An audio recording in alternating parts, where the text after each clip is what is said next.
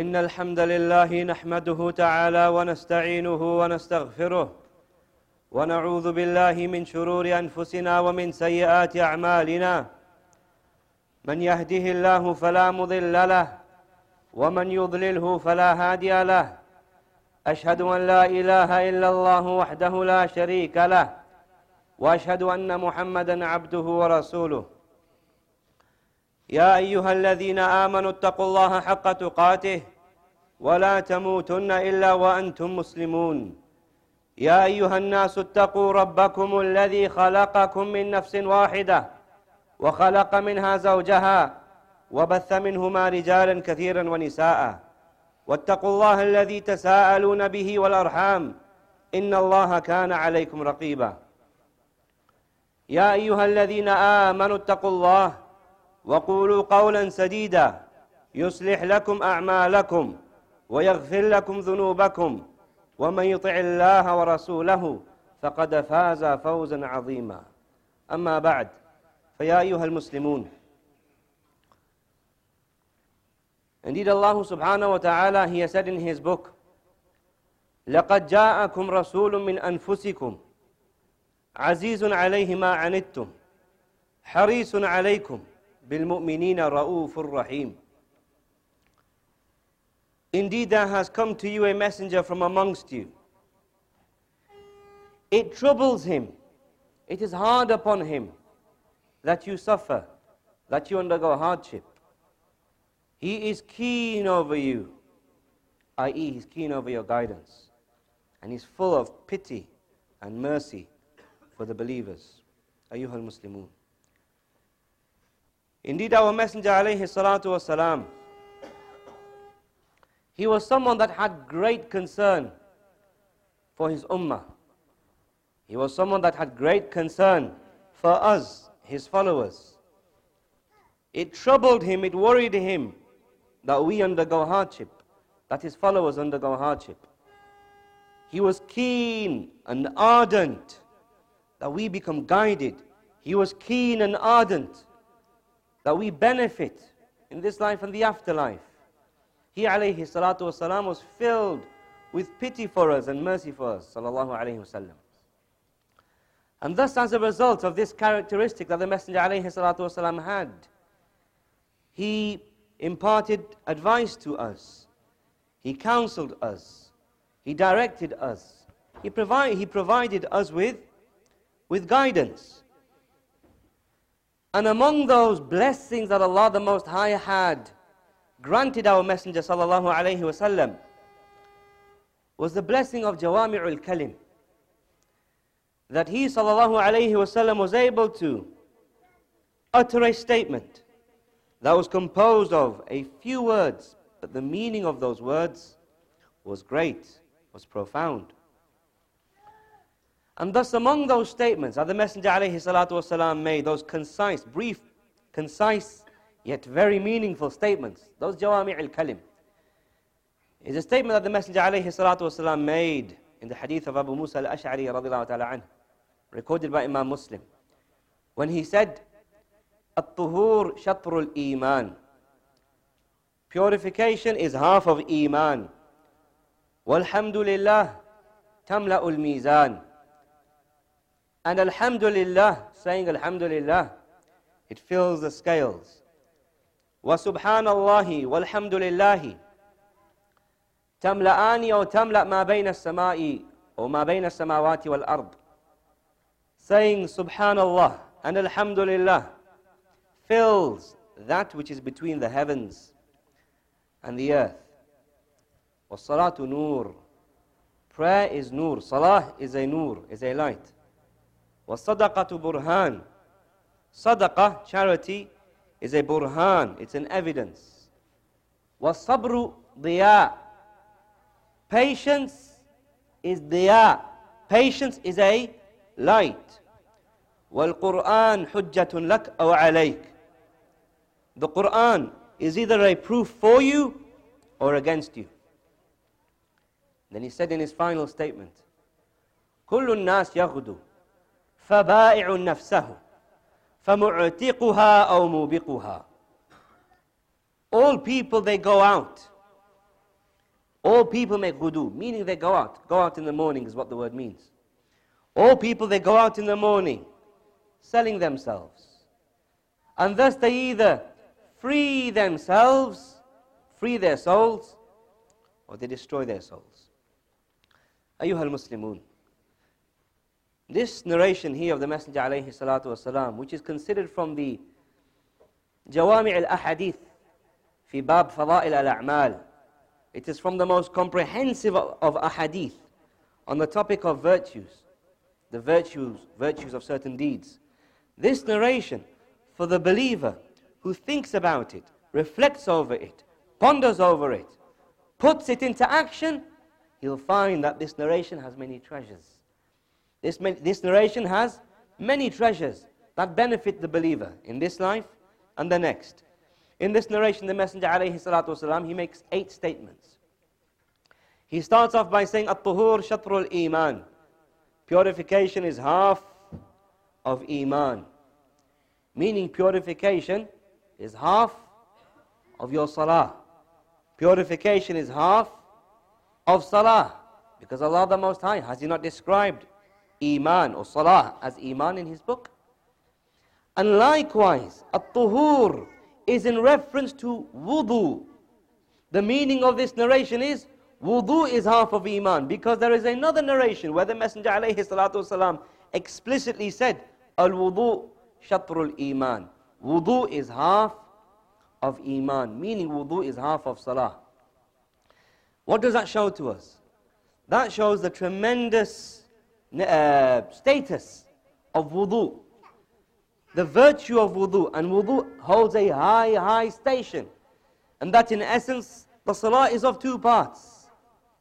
One half is the physical actions, the harakat, the movements, and the supplications that we engage in when we're, when we're in prayer. But the other half is the purification. The other half is the wudu. The other half is the isti'dad, the preparation that a person makes before he goes into a salah. This therefore highlights the great importance that we should give to the act of al-wudu. The second statement that the Messenger made. Alhamdulillah tamla'ul mizan.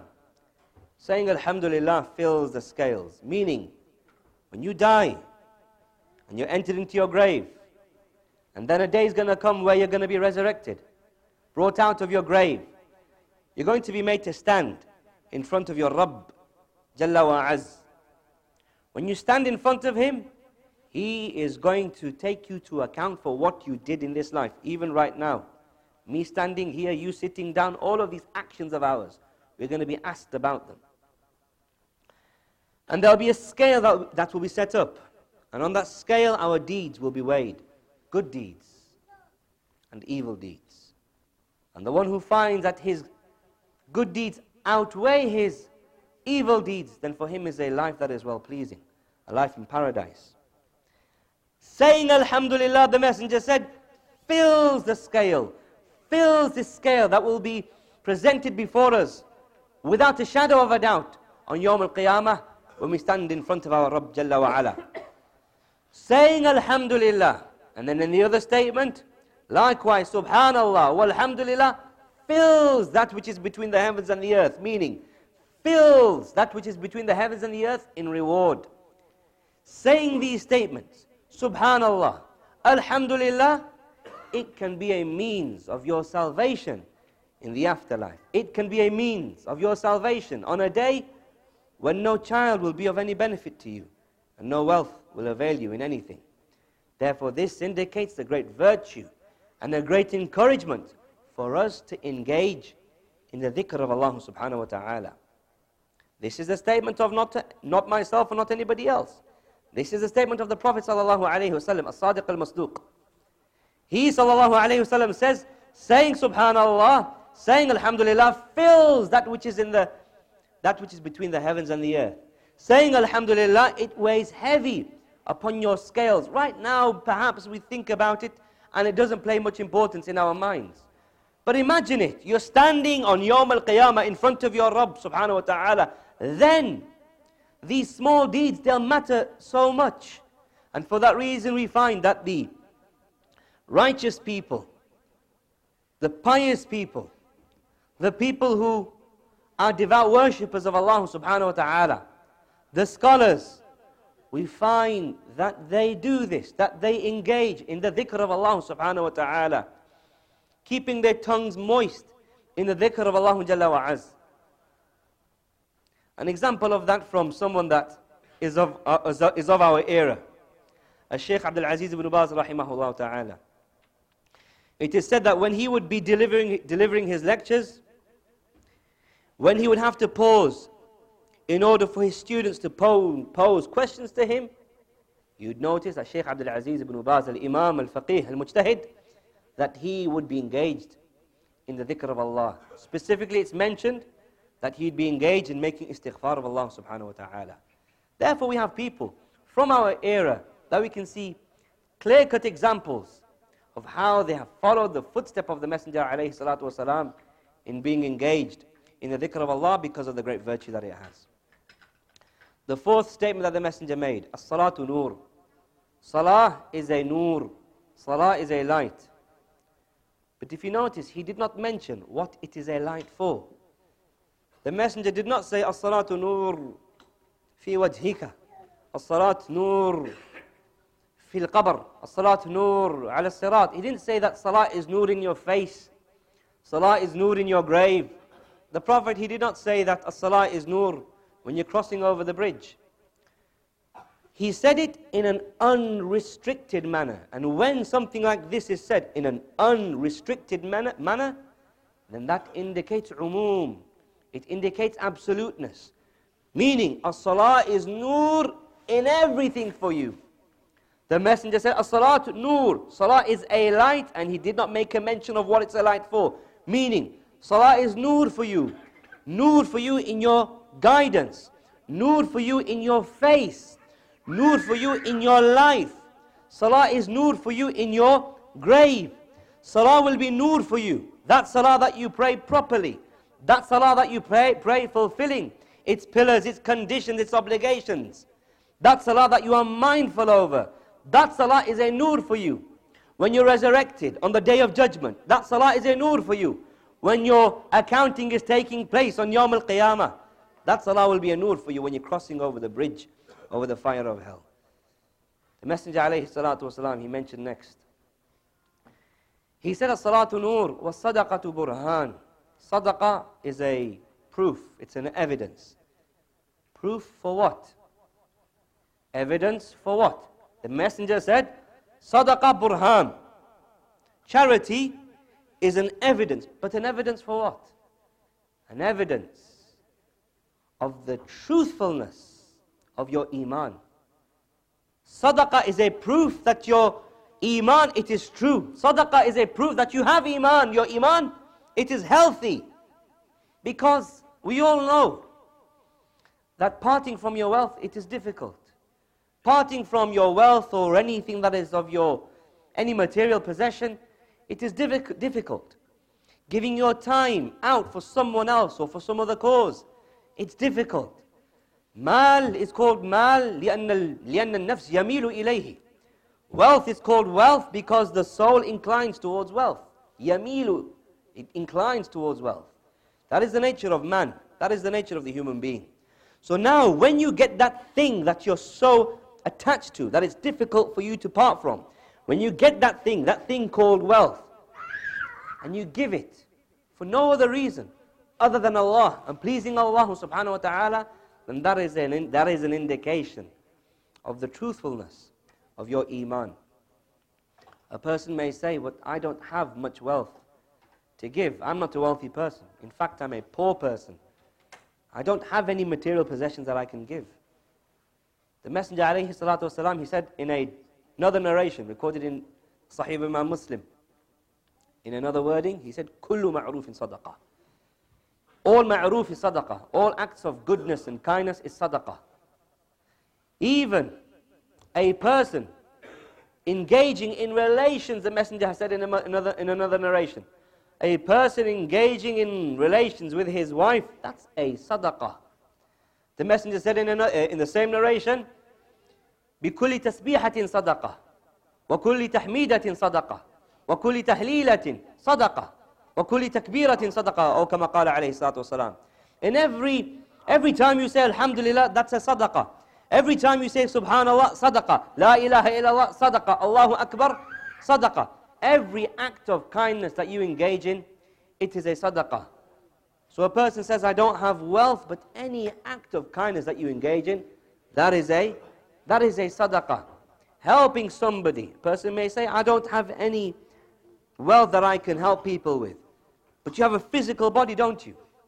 With that physical body of yours, you can perform sadaqah. That sadaqah, that's a proof of your iman. You're out shopping in a supermarket, for example. You see an old, old person, or a sh very short person, and they can't reach to the shelf to grab that pint of milk. You walking up to that person, can I help you? Reaching out for that pint of milk, giving that person a pint of milk because he or she is too old or too short to, to reach. That's a sadaqah. You see a nail on the road. A, there are cars, obviously, that are going to drive on that road. You picking up that nail so that no tire is popped by way of that nail and putting it in the, in the bin. That there, that small action there is sadaqah. That small action there is a burhan. It's a proof of your iman. A person may say, okay, but why? Why do I have to give sadaqah in the cause of Allah subhanahu wa ta'ala? Why should I give in charity? What, what's been, what, have I, what have I received in order for me to give in charity? What's the purpose behind it? What's the benefit? Why? Think about the narration where the messenger said, كل سلامة من الناس عليه صدقة كل يوم تطلع تطلع فيه الشمس Every single joint that human beings have, there is a charity that's due upon them. Every single joint that the human being has, there is a charity that is due upon them. Every single day when the sun rises. Every single day when the sun rises, there's a charity due upon your joints. But why? Why is there a charity that's due upon every single joint of yours? Because you can't do anything unless you have these joints. If you do not have these joints, you can't function properly. Think about the ability to move your hands. You can't move your hands unless you have those joints there. Think about the ability to scratch your head. You can't scratch your head unless you have some of these joints in your hand. One of the scholars, they mentioned that they went to visit. They went to visit a person that was in hospital. A person that was in the burns unit. He had been burnt from head to toe, and now he could not move any part of his body. From head to toe, he was paralyzed. So then the sheikh, he asked him, What do you do? How do you spend your day? What do you do? And the young man, who was 20 years old, he had a copy of the Quran in front of him. So the young man said, If someone's passing by or someone comes to visit me, I ask them to come over and to turn the page of the Quran so I can read the Quran. That blessing there of being able to turn a page of the book of Allah subhanahu wa ta'ala and read it, that you cannot attain, that you cannot achieve unless you have three or four of these joints of your hand. That's the reason why you should give sadaqah.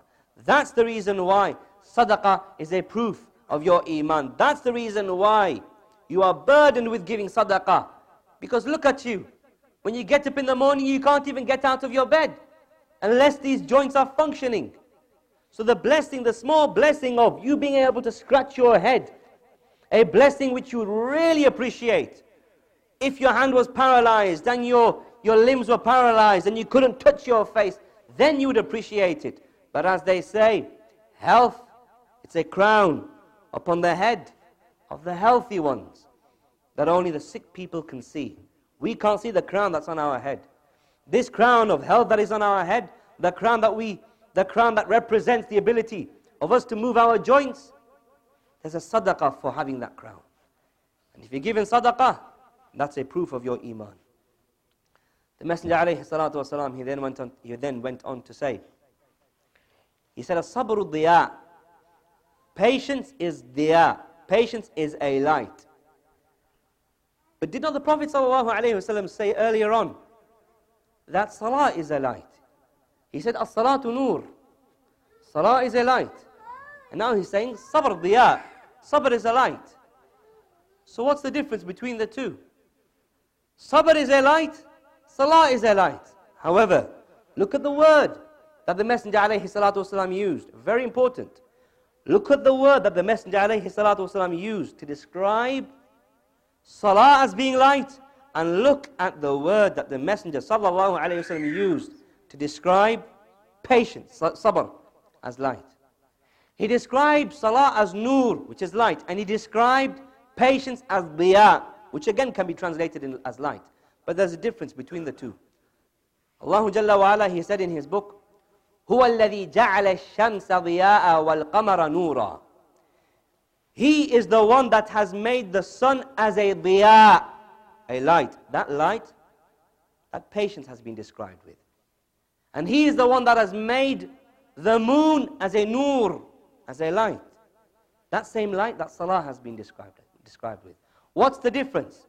Nur, the light that comes from the moon, the light that the Salah has been described with, Nur is a light that has no element of heat. It has no element of burning. Whereas diya, that light that comes from the sun, that light that patience has been described with, is a light that has an element of heat. It's a light that has an element of burning. Why is that so significant? Because patience, exercising patience, restraining yourself, is something that has an element of burning, if you like. It has an element of endurance. Just like the sun produces heat, a heat that burns. When you have to exercise patience, it's not easy. There's an element of quote unquote burning. There's an element of endurance that you have to that you have to put yourself through. Your father has just passed away. Sabr, you have to exercise sabr. But that sabr, it has an element of burning. Your mother has passed away. Your child has passed away. Your business has gone. Your house has gone. Your health, it's on the decline. Sabr, patience you have to exercise. But that patience has an element of, of burning, an element of endurance. But however, if we, compare, if we compare that to a salah, to prayer, there's no there's no burning, there is no burning sensation that you go through. Rather, salah is a coolness to the eye of the believer. Therefore, salah has been described as nur. Because salah is an element, is, a, is, a, is an act that has light with it, but a light that has no burning. However, sabr, sabr is a light for you, but a light that will have an element of burning, an element of endurance. Alhamdulillah.